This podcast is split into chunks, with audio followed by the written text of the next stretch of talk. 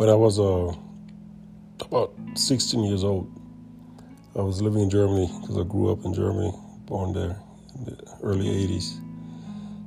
As a son of an American father and a, a son of a German mother. And when I was 16, working at this hospital, I met this old guy, old man. He must be in his 80s. His name was Apillarek. And he put me to the side one time and he said, Mark, remember, as a human, to never, never, ever lose your humanity. I've been trying to live like this since.